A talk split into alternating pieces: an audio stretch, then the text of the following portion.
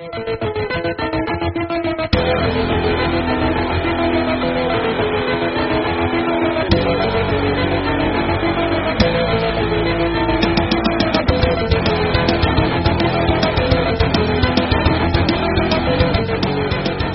chapter 13 today, or the end of 12, and then 13 today.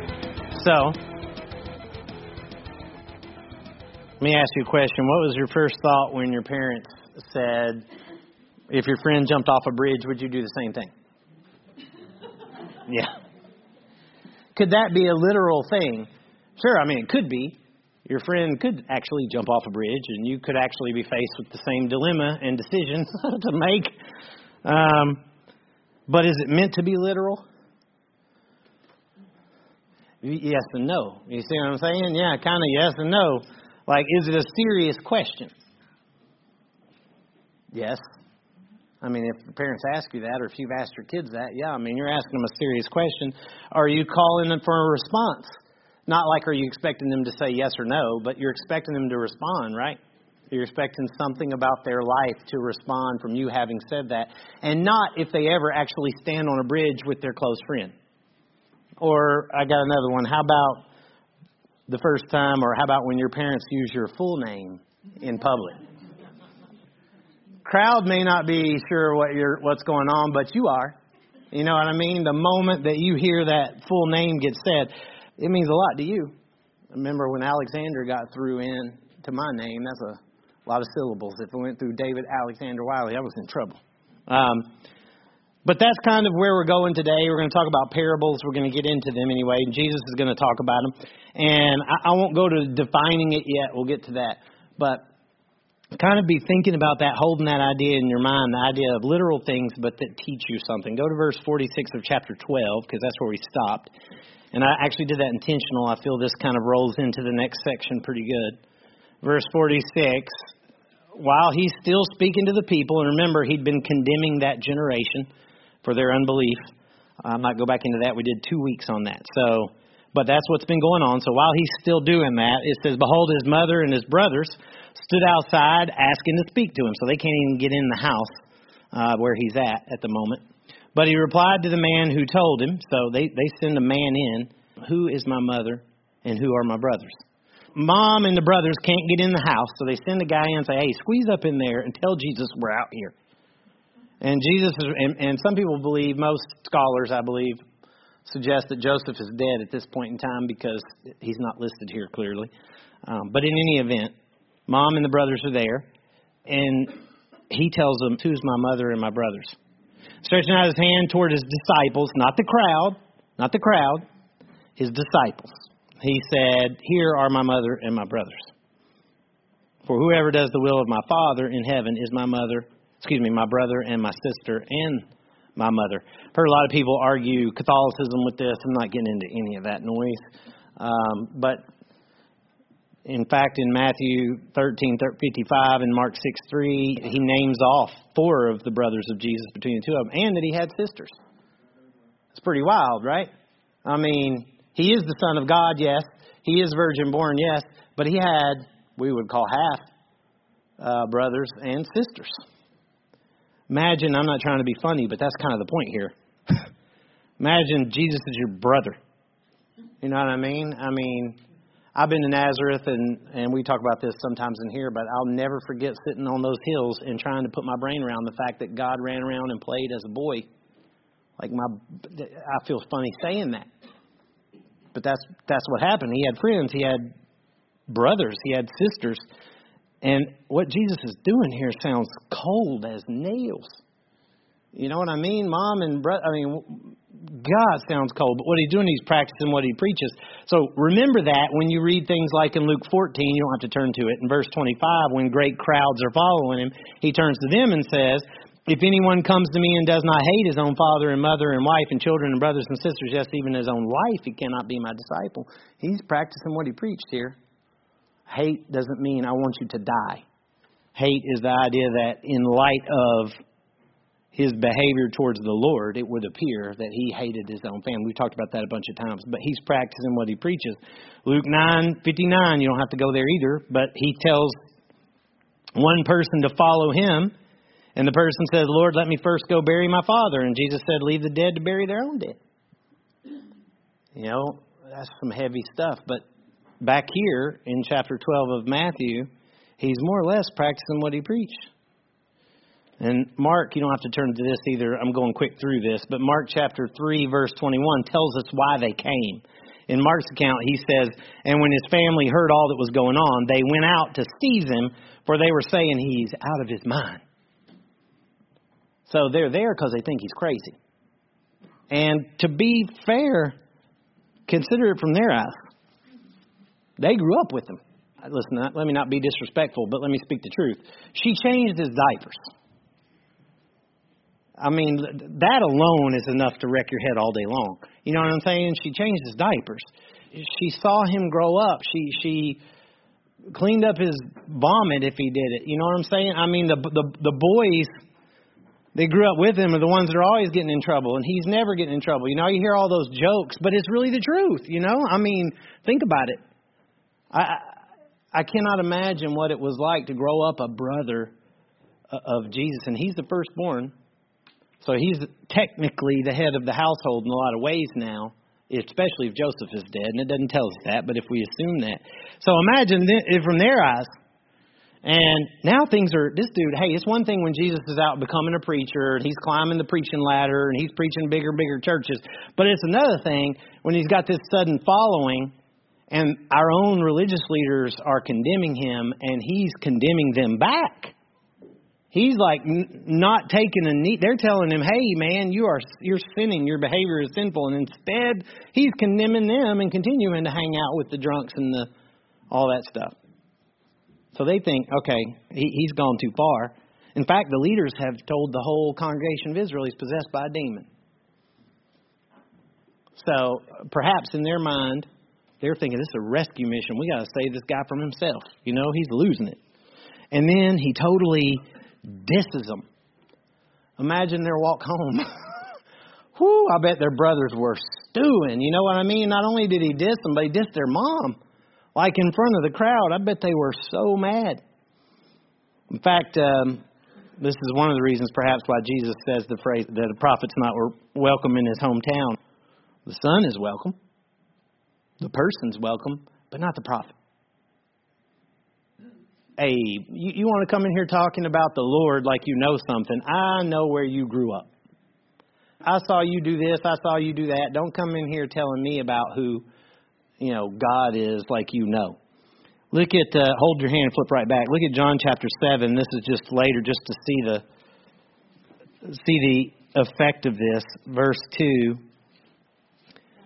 John chapter 7, verse 2. This is just another moment where, where you can feel the weight of of what Jesus dealt with. Verse 2. Now the Jews' feast of booths was at hand. And verse 3 says, So his brothers, Jesus' brothers, said to him, Leave here and go to Judea. He said, That your disciples also may see the works you're doing. For no one who works in secret, if he seeks to be known openly, he says, If you do these things, show yourself to the world. For not even his brothers believed in him. So what's he? What are they doing? They're they're like doing the same thing the Pharisees are doing in a sense. Hey, show us some miracles. Go show a sign. Hey, if you're the man, just show yourself. If you're God, go on and glow. You know what I'm saying, or something. They're straight mocking him. You know what I mean? They are absolutely straight up mocking him. Just telling him, hey, go on down to the Jerusalem, to the Feast of Booths, and everybody there, everybody's camping, and reveal yourself to be the king because everybody's in town anyway. Let the whole world see. Take your disciples with you, put them out in front. You know, they're just slam mocking him. It's it's amazing, but it tells you how annoyed his brothers have become at this stage of the game and how bitter they've become. Um, back in Matthew chapter 12, you got to feel their struggle, but also Jesus' struggle because Jesus somehow or another has got his brothers have to, and his mom, and his mom, have to learn to follow him when he's been the one that's learning to follow her. You know what I mean? For all these years, and now comes the time when they got to learn to follow him. I mean, talk about humility. of the brothers to have to figure that out. Mom, the humility of her. The main issue, and the reason I'm bringing this into the second half of this, is because there's a big contrast here between Jesus' response and the Pharisees, who constantly argued their heritage. They were from Abraham. They were their tribes were a huge deal, especially if they were the priesthood. Of course, that was a huge deal, or their linkage to the high priesthood, which was a huge deal lineage was everything. You all know what Paul said about it in Philippians 3 5. He said, I was circumcised on the eighth day of the people of Israel, of the tribe of Benjamin, a Hebrew of Hebrews. As to the law, I was a Pharisee. As to zeal, I persecuted the church. As to righteousness under the law, I was blameless. It means perfect. It means nobody was going to find any fault in him. But whatever I gain, whatever gain I had, what? Count as loss for for the sake of knowing Christ. I'll never forget that. He didn't just say, I just counted as lost. He said, I counted as lost for the sake of knowing Christ. In order that I may know him, I cut all that off. And Christ is modeling that. He is the Messiah, but he's sitting here saying, This is my family. These guys right here is pretty crazy. Even in a moment when Jesus is cutting off biological Israel because they've rejected him, the family of Israel. Even as he's cutting that off, he's establishing this spiritual family in these disciples that are sitting there. And again, it ain't the whole crowd, it's the disciples. And ultimately, his family's going to see it. Mary sees it, and I think Mary knew it. I think she's just struggling with it, what it all means, which obviously we all do that. But I think Mary struggled, but she we know she saw it by the end. And how crazy is it that when she's on the cross and she's dying, Jesus, I'm sorry, when he's on the cross and he's dying, when Jesus is on the cross and Jesus is dying, and Mary is at the cross, who does Jesus give Mary to? John, a disciple. He had brothers. He's the oldest, so his actions there, certainly again, if Joseph is dead, his actions there make sense. As the oldest son, he's entrusting his mom, but not to the next son, to a disciple who's sitting there. You know what I mean? That relationship that he'd built with them was definitely family. And two of his brothers, we know for a fact, turned to follow him for sure. Because they both write, they both are uh, authors of biblical books. James and Jude are both what we call half brothers of Jesus. James becomes the head of the church in Jerusalem. So clearly, his family came along and became believers at some time. But what's cool is that's one thing we can easily transfer onto ourselves. Hebrews 2:11 says he calls us brothers and sisters. That we are in that same boat. We are part of that family as disciples. Look at chapter 13 verse 1 and continuing on that same day. So at the same time, Jesus goes out of the house now where he'd been packed in there mom and dad or mom and brothers have gone now he goes out and he goes and he sat, it says he sat beside the sea. Sitting down was a sign of to teach. Like I go shut this door and step up here like I'm doing. It's time to start. When a rabbi would go and sit down somewhere, it was a sign that he was preparing to teach. So it says great crowds gathered about him. So the people from the house, I'm sure, followed him, and whomever else now this great rabbi has sat down and they're he's ready to teach. They're gathering around to hear him. So that he got into the boat and sat down. So the disciples let him sit in a boat, push him shortly off the shore so he can be seen better, and he sits down, and the whole crowd stood on the beach. So, how many? Who knows? Who cares? There's a large crowd. He's preaching to them from this boat, seated, because that was the traditional way of doing it. Verse 3 And he told them many things in parables. This is just the first one, all right, that we're going to look at today, but he told them many things in parables, okay? So this is the first of many, and it says it begins with the sower went out to sow. So before we go on, what's a parable? A story. Earthly story with a heavenly meaning. That's a good way to look at it. That's actually a pretty good way to look at it. simple fact. Um, there are dozens and dozens and dozens of them. If you Google how many parables are there in the in the Bible, how many parables did Jesus say, you get five thousand responses because it depends on how you define a parable exactly, but there are lots of them, lots and lots of them. We know for a fact that more than a third of his teaching was in parables. The parable, typically you can recognize it by the phrase, to what can it be compared? It could be compared to, Oh, well, that's not always the case, but typically that's kind of, that's a for sure parable if it goes that way. It's like a sermon illustration, that I might use. But the difference is that with a parable, it's designed to be heard by some, and at the same time, the whole crowd may not get it. Whereas a sermon illustration, you're trying to simplify it so that anybody can hear it. Parable is more of a secret, and I'll explain to you why I say that here as we read into it. Okay? Also, typically parables drive one main point. There might be more than one, but most of the time it's one main point. Unlike, say, an allegory that's going to have all kinds of meaning, like a C.S. Lewis story is going to be an allegory, not a parable. It's going to have fictitious creatures, and it's going to have lots of meaning. Um, and parable is usually to hammer one point across. Uh, one definition says a parable is a figure of speech which uses something common and familiar from everyday life and experience and compares it to a moral, ethical, or spiritual truth. A parable is based on reality, unlike allegory, which is entirely figurative, which is true. So it's going to use things in reality, not imaginary things. So they can be as short as Jesus saying, I'm sending you out as sheep among wolves. Some might not, but I can classify that as a parable because those are real things and he's meaning something by saying that. Or it could be as long as like the Good Samaritan there's not actually a Samaritan person that that's the story is. That that that is an that is a parable to tell a point. Um, look back at verse four and let's go on. He says, "The sower went out to sow, and as he sowed, some seeds fell along the path." So imagine Jesus is sitting in the boat and he's beginning this story. So seeds fell along the path. The path is the like the edge of the field where people would walk by. So he's in a field sowing. This is not just randomly all over the place. And it says, And the birds came and devoured them. Other seeds fell on rocky ground where they did not have much soil, and immediately they sprang up, since they had no depths of soil. But when the sun rose, they were scorched. And since they had no root, they withered away. Other seeds fell among thorns, and the thorns grew up and choked them. Verse 8 Other seeds fell on good soil and produced grain, some a hundredfold, some sixty, some thirty. He who has ears, let him hear. Now, that just underline that because that is the key to all of this. He who has ears, let him hear. What's he mean when he says that? We talked about it before. He, he'll use it quite a bit. Like, can you understand what I'm saying? Or if you hear what I'm saying, respond. That your response may make clear that you do actually hear what I'm saying. You know, am I getting through here? That's what he's. That's kind of what he's saying in a sense. Now watch this though. Hold on to the thought. In verse ten. Then the disciples came to him and said, um, "Why do you speak to him in parables?"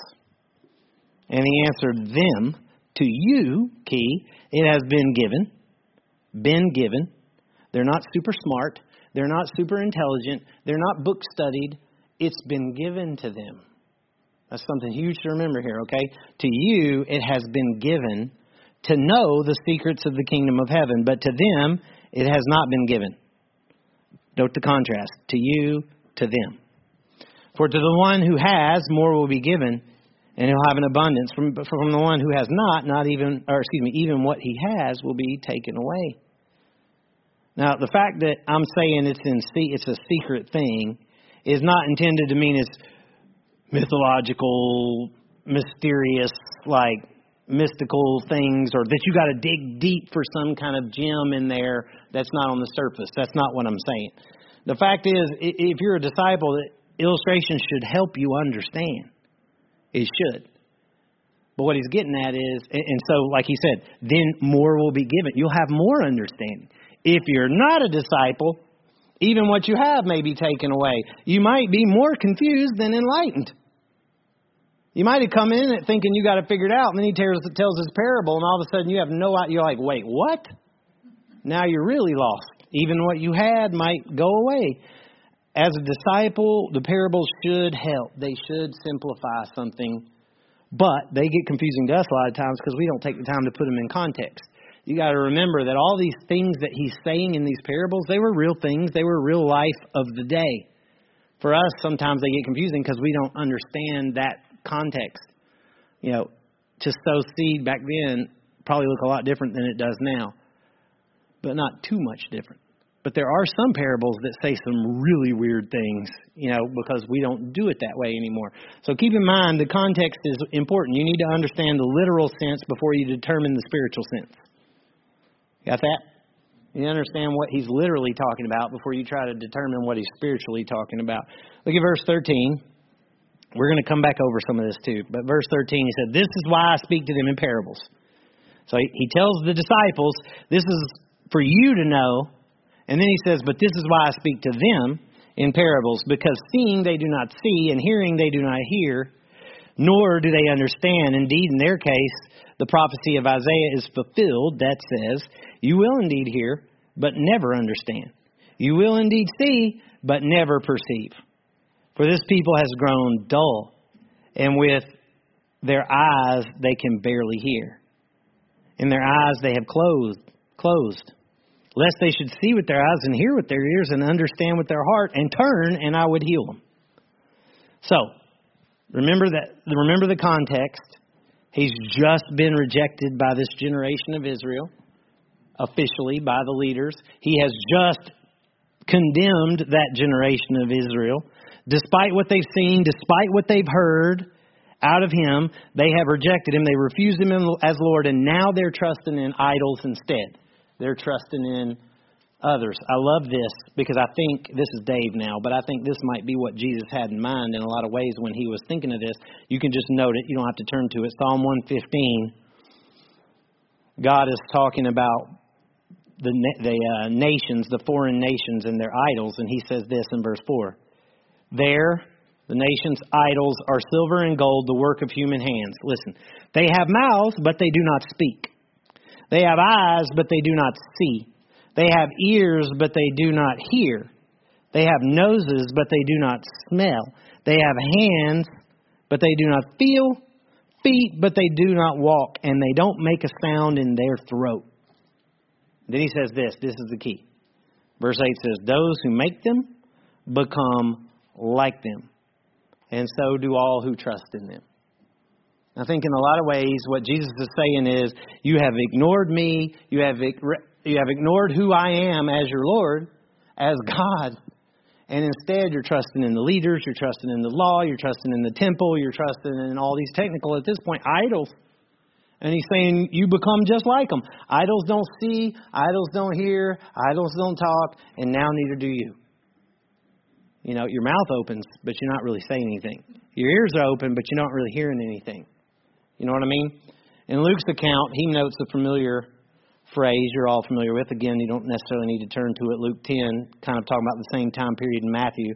Luke says, In that same hour, Jesus rejoiced in the Holy Spirit and said, I thank you, Father, Lord of heaven and earth, that you have hidden these things from the wise and understanding and revealed them to little children.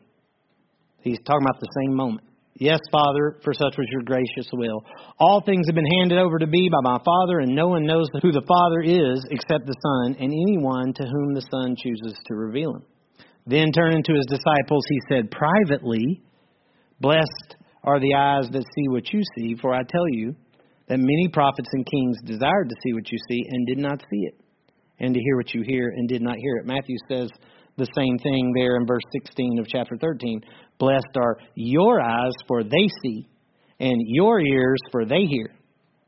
For truly I say to you, many prophets and righteous people, Luke said kings, he says righteous people, long to see what you see and didn't see it, and hear what you hear, but did not hear it.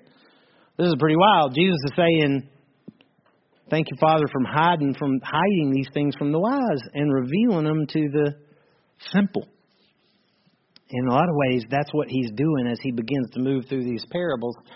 Disciples, by obeying Jesus and staking their lives on it, you do realize that they stake their lives on it by sitting there.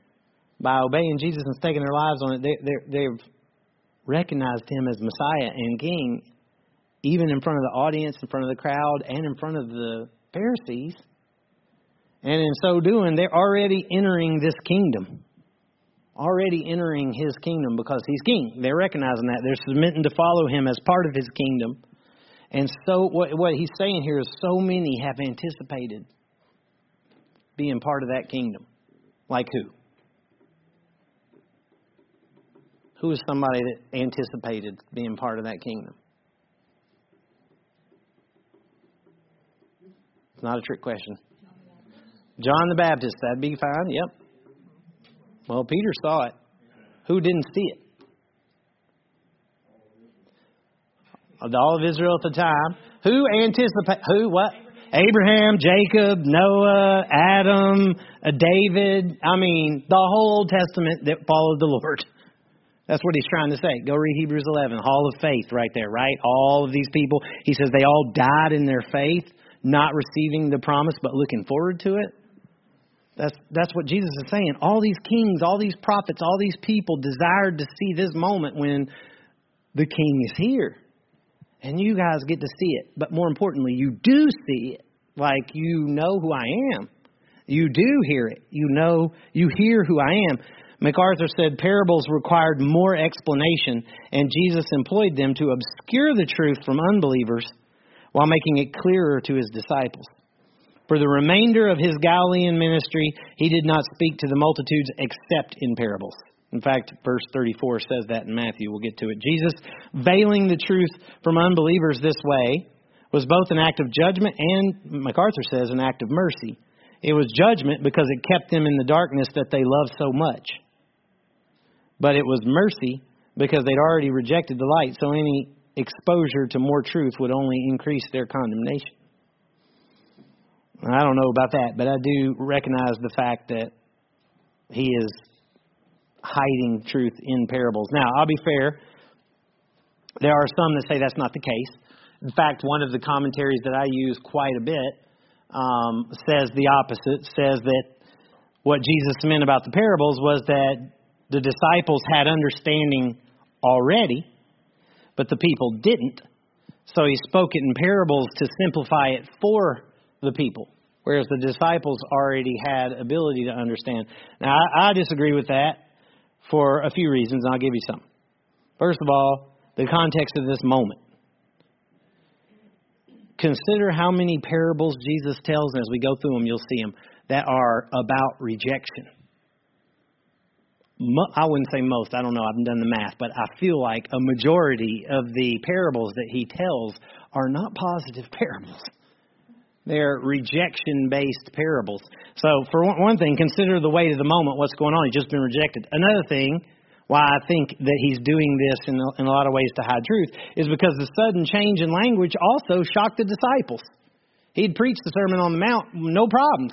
Now all of a sudden the disciples are like, hey, what's this? And it came as a shock to them, too. Number three, um, he's only using parables with the crowd from now on. I mentioned that already, but from now on, verse 34 tells you he only uses parables with the crowd. But it also says that in private, he explains all things to his disciples. Mark 4 literally says that, that he explained all things to his disciples privately. So he's clearly making a distinction between the two there. And another thing, the disciples don't understand already because they ask him for an explanation. They don't they don't already understand. They're like, what does it mean? And that's why he says, okay, let me explain. Also, another thing, you can just note it, but John sixteen twenty nine seems to suggest that later, later, the disciples are thankful that he finally just speaks plainly. Like the parables have been a bit stressful at times. and they're thankful that he's finally just talking to them outright. Um, and then a, a last thing for me is Jesus says that what the crowds already have may be taken away. All right? So there's a lot of reasons to believe that. There's a book called They Also Taught in Parables, a few authors involved in it, but one of the things they note in there is while the rabbinic parables seek to reinforce conventional values, those of Jesus tend to undermine or invert them.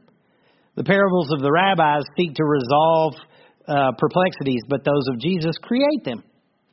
The parables of the rabbis intend to make life and thought smoother, but those of Jesus make them harder. You know, Jesus refers to this new thing like with this idea of mysteries or secrets from the foundation of the world. He'll mention that in just a second. Paul uses the term mystery a whole lot of times in the Bible, a whole lot of times. And he defines it as something that was hidden in Hebrew scriptures that is revealed or made known at the time of Jesus and the apostles through the Holy Spirit or through Jesus directly. Not to say it was never there; it might not have been, but for the most part, it, it was. It may have been there, but it was not understood in the scriptures. And then in the New Testament times, it has become revealed or made known. Paul talks about that quite a bit. And Paul says of that that there's a difference. That for the saints it's a blessing, for the crowds it's what? Do you know? Foolishness. He says this in 1 Corinthians 1:18, "For the word of the cross is folly to those who are perishing, but to us who are being saved it's the power of God." And he says, For it is written, I will destroy the wisdom of the wise and the discernment of the discerning. So even Paul would say there's a clear difference that we have understanding of something that people aren't just ignorant of, they think it's stupid. You know what I mean? And so I really feel like Jesus uses these parables for three main reasons. This is my thing. I think he uses them for three main reasons from the text. He uses them for the disciples to understand the truth through illustration. And we're disciples too, if you're a believer in Christ in this room. So when I say disciples, I'm not just talking about the 12. I'm talking about these recorded parables should help believers to understand through illustration. Number two, he, he uses these parables to hide it from the masses. Not that the masses can't understand it, but just if you're a part of the mass and you understand it, then guess what? You might have ears to hear. Watch out, you might be a disciple real quick. You know what I mean? That, that's not to say it shouldn't be preached to the masses or hate it for them, but it's an idea of the fact that if you hear it and you understand and you're in the masses, then that means you might he might be doing something in you. Okay? And then a third reason is, and this is flat in the text, is to fulfill Scripture. He quoted Isaiah 6, 9 through 10 there. I already read that. And that comes from when Isaiah is being called to pronounce judgment on Israel. That's the, that's the reference that he's going to. And their rejection has been foretold in Scripture. It was told that it would happen. And so what he's doing now is he's using parables as a way to provide evidence that Scripture is being fulfilled right now. I'll give you another verse. You can just note it later in the same chapter of Matthew, in verse 34, I already mentioned it. He said, All these things Jesus said to the crowds in parables. To the crowds in parables. Indeed, he said nothing to them, to the crowd, without a parable. Nothing. This was to fulfill what was spoken by the prophet. He's talking about Psalm 78 2 here. I will open my mouth in parables. I'll utter what has been hidden since the foundation of the world. That's verse 2 of Psalm 78. Listen to what verse 1 of Psalm 78 says. Give ear, O my people, to my teaching. Incline your ears to the words of my mouth. That's what God is saying. So Jesus is saying, Hear what I say, my people. I will speak in parables if you understand. My people, if you're my people, hear me. And look what Matthew 13, verse 18. Hear then, my people, disciples brothers and sisters. Hear then the parable of the sower.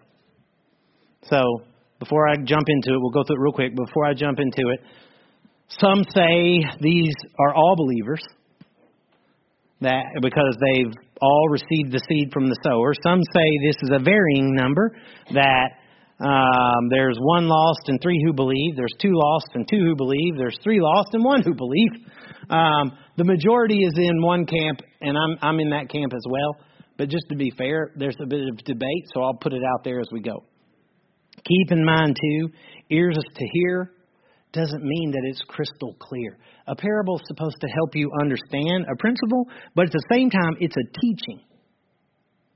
So, what does a teaching imply you got to do? Learn. Yeah, it's not just conveyance of knowledge. Here's the facts, write it down, go, you know, go and do. Parable is to make you think, to engage your mind, to make you process, and to internalize it. Because you remember the story. I'm real good with that. I, I love story. I can, me personally, the way I'm wired, I can hold theology even a lot better if I got it in story. That's why I love the Old Testament because most of the theology that comes through the Old Testament is story, whereas Paul is just here's the facts in a lot of ways. So In this case, a parable is not just straight answers, it's something that conveys facts, but it's supposed to make you want to learn and process. If you have ears to hear, what that means, listen, is that you understand the principle in this will enlighten your understanding of the kingdom of God. That's really what ears to hear. It doesn't mean you, you can define and answer it really quick. It just means that you understand that whatever he is conveying through this parable is going to enlighten your understanding of him and the kingdom of God, him as king. So remember the context one more time. Remember the context of the people, the nation rejecting the kingdom offer. He has come as king. They've rejected him. Verse 19. Here's the parable. When anyone hears the word of the kingdom and does not understand it, that's a key note right there. So this first person does not understand it. The evil one comes and snatches away what has been sown in his heart. This is what was sown along the path. As for what was sown on rocky ground, this is the one who hears the word and immediately receives it with joy. Yet he has no root in himself. Little note there. The root grows from the inside out. It's in him. This, for me, I believe, must come from God. But he endures for a while, and when tribulation and persecution arises on account of the word, key phrase there, not just random tribulation and persecution, persecution on account of the word that he is claiming to follow, immediately, immediately, not over time, not gradually, not the struggle, the second that the word in him gets questioned, immediately he falls away. Verse 22 As for what was sown among thorns, this is the one who hears the word, but the cares of the world and the deceitfulness of riches choke the word, and it proves unfruitful. Uh, this is one that people some say is saved and unsaved. We'll we'll talk about it here in a moment. But this one is proving unfruitful. A tree is known by what? Its fruit. So either this person is not saved or there's no reason to believe he is or she. One of the two. Point being, there's no fruit to evidence anything here. We'll come back to these. We're going to go, I'm reading through them, but we're going to talk about them. Verse 23. As for what was sown on good soil, this is the one who hears the word and understands it, contrary to verse 19, who does not understand it. This one understands it. The word understandment there is the idea of coming to agreement together on something, to perceive or to follow, to accept is a response involved there. Like, it's not just, okay, yeah, I get the math here. It's like, yeah, this not only makes sense to me, but I'm on board. Let's do this. I'm behind, I'm following you here. And it says, He indeed bears fruit and yields in one case a hundredfold, in another sixty, and in another thirty.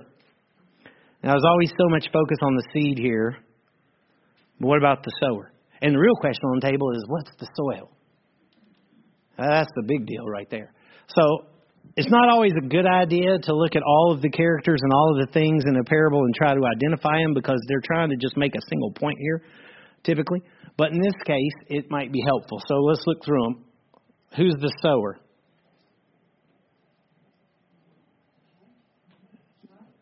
Jesus. That would be Jesus, okay? That's all right. No, it's okay. Uh, that's why we're doing this. Don't don't feel bad if you if you you know that's why we're doing it. Jesus is a sower. What's the seed? The word, yeah. In fact, Mark four fourteen telling the same thing. He says the sower sows the word. So the word is is it your Bible? Sure, but in this context, what he's talking about is the kingdom, the word of the kingdom, the proclamation the kingdom is here. His word, who he is. So he's the sower, Jesus. He's sowing the seed, which is the word. He's preaching the word of the kingdom. So what's the soil?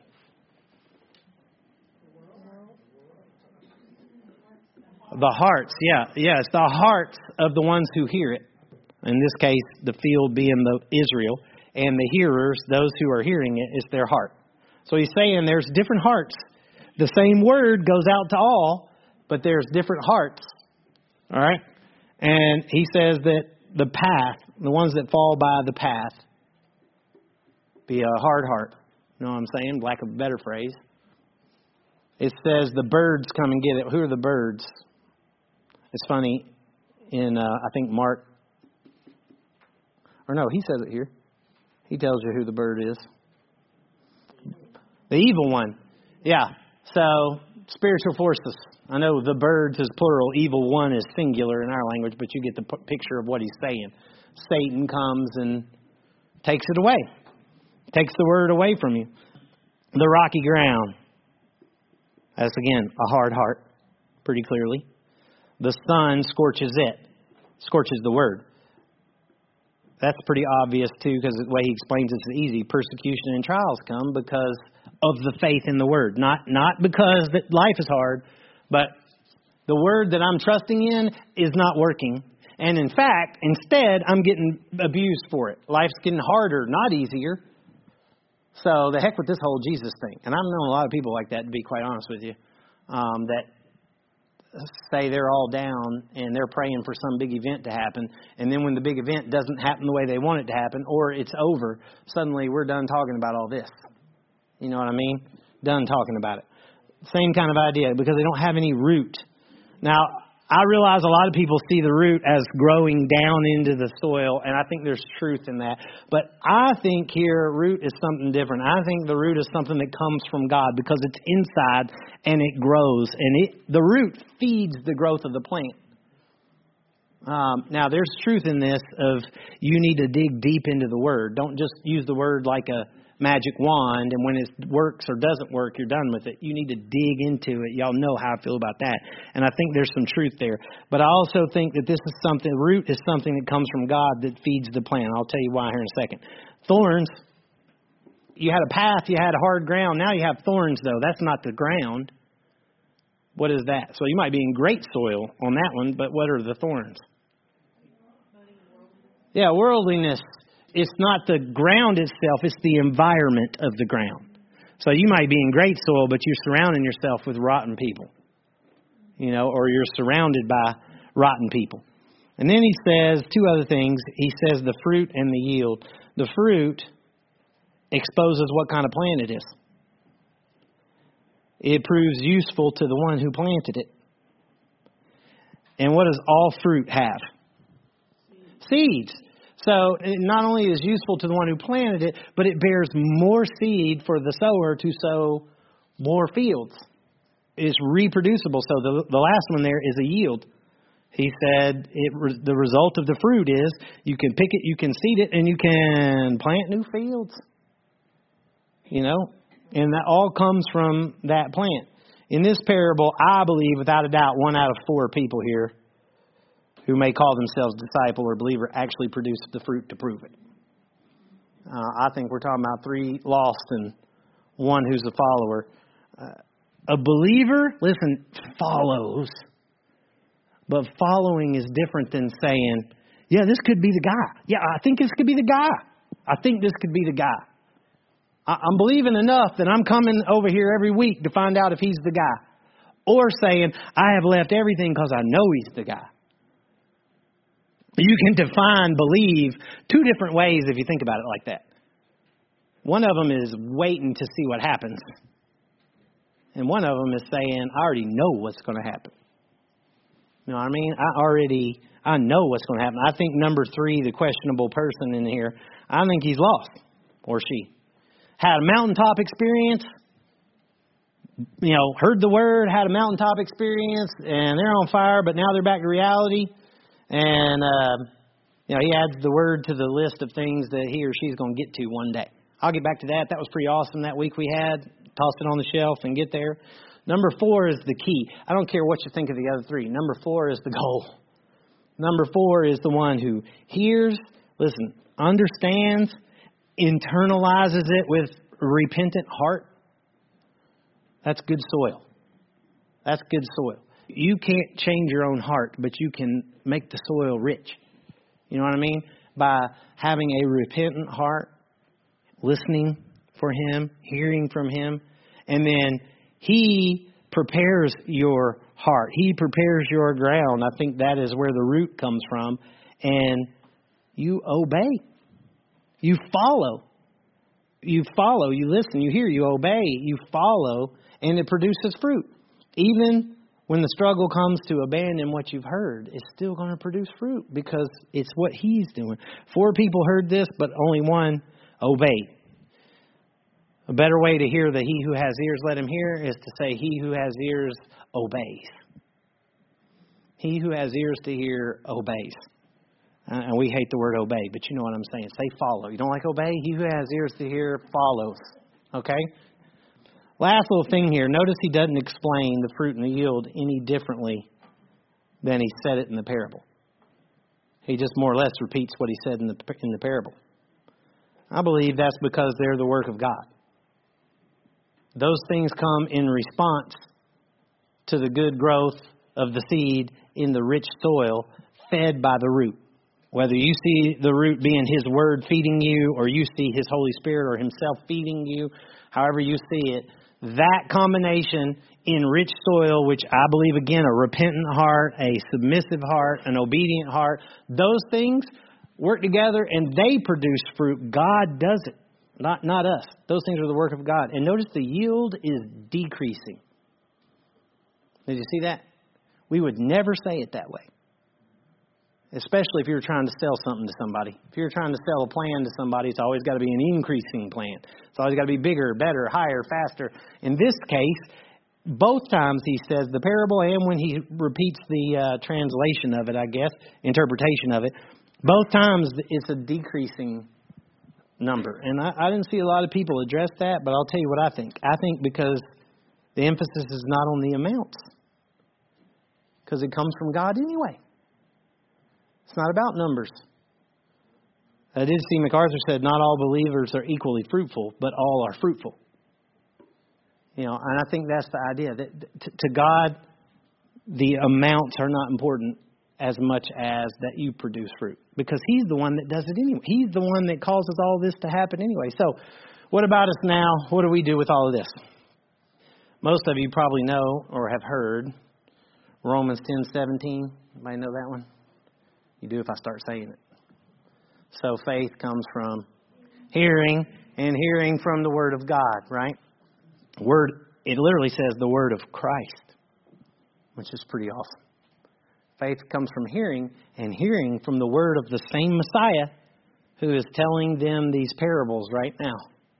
And he says a few verses before that in Romans 10:15, he says, "As it is written, how beautiful are what? Feet of those who what? Preach the good news, gospel, yep, same thing. Or you could say, who sow seed. You're doing the same thing that Jesus is saying he did. As sower, he sowed the seed. The seed was the word of God. Paul now is telling you in Romans how beautiful are the feet of the sower, you guys, and me, when you sow the word. You preach the word. Why? Because faith comes from that. That's what he says. When you sow the word, faith comes from that. Look, these are easy things. You don't have to judge the ground. You don't have to decide, am I on rocks? Am I on, you know, even Jesus' own parable, he just, he scattered it. You don't have to judge the ground. You don't have to figure that out. All you got to do personally is remain in rich soil, stay repentant, keep the word in your heart so it's growing. And when you look to sow seed, you don't have to judge the ground, you just sow. If you've been in the mission field, this is a common principle you understand. You know, one sows, one waters, one reaps. I mean, it's the idea of generations before you see a harvest because God's the one who does it. So you don't have to judge the ground. Another awesome thing here is you don't have to make fruit or yield happen. You first of all, you can't. If you think you can, then you're manufacturing something, and you're going to find out one day you're in trouble because you're going to be actually dealing with one of these other three characters. If you want number four, that's a God thing. All you do is you sow seed. And then another one is you just got to go preach. That's it. You just got to walk into the field and scatter the seed. That is so difficult for us for some reason, and it's such an easy principle. Such an easy principle to understand. It just gets tough for us. I think for me, I get too caught up on is this the rich soil or is this the path? I don't want to waste my time, you know, if I'm over here by the path. I sure don't want to be scorched by the sun. So I don't want to deal if I'm dealing with these people who are doomed to be scorched by the sun. I don't want to deal with that, you know. uh, just show me where the rich soil is so I can get this thing done right and it grow good and whatever else. But that's not the case. You just you just sow the seed, man. And the beauty of all of this is, listen, the beauty of this parable to me is not about the actions of should you sow, shouldn't you sow, which which person is which. The beauty of this parable, the point of this parable to me, is that I'm here because he came and sowed seed and I heard him. Not number one. I'm not number two. I'm not number three. I'm number four in that list. And thank God I'm number four. He did something in my life and I can hear him. I'm not one of the crowd that doesn't understand what he's saying. I'm not somebody that he's veiling truth from. Like, I hear him. That's an awesome gift. I know the kingdom is at hand. I'm part of that kingdom. I'm a brother, which is just mind blowing to even say. But I am a brother of the Messiah, man. That's awesome. All right, I'm going to pray. Lord, I do thank you for what you say to us. Um, not just that we have a book, but that you spoke to us.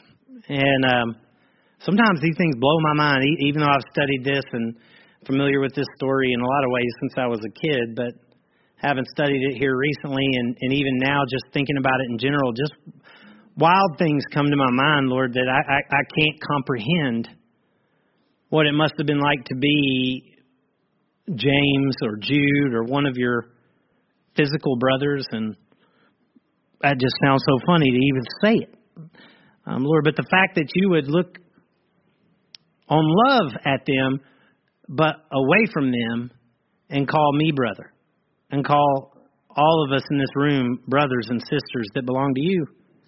Lord, that you would teach us, that you would entrust us with truth that that the crowds don't get.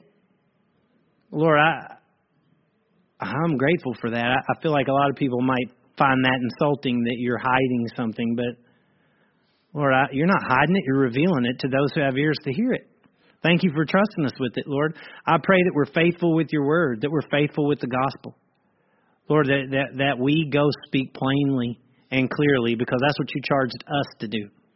Let us use parables and use stories and use whatever tool we have, illustration, anything, to try to get people to hear and to understand. That's what you charged us to do.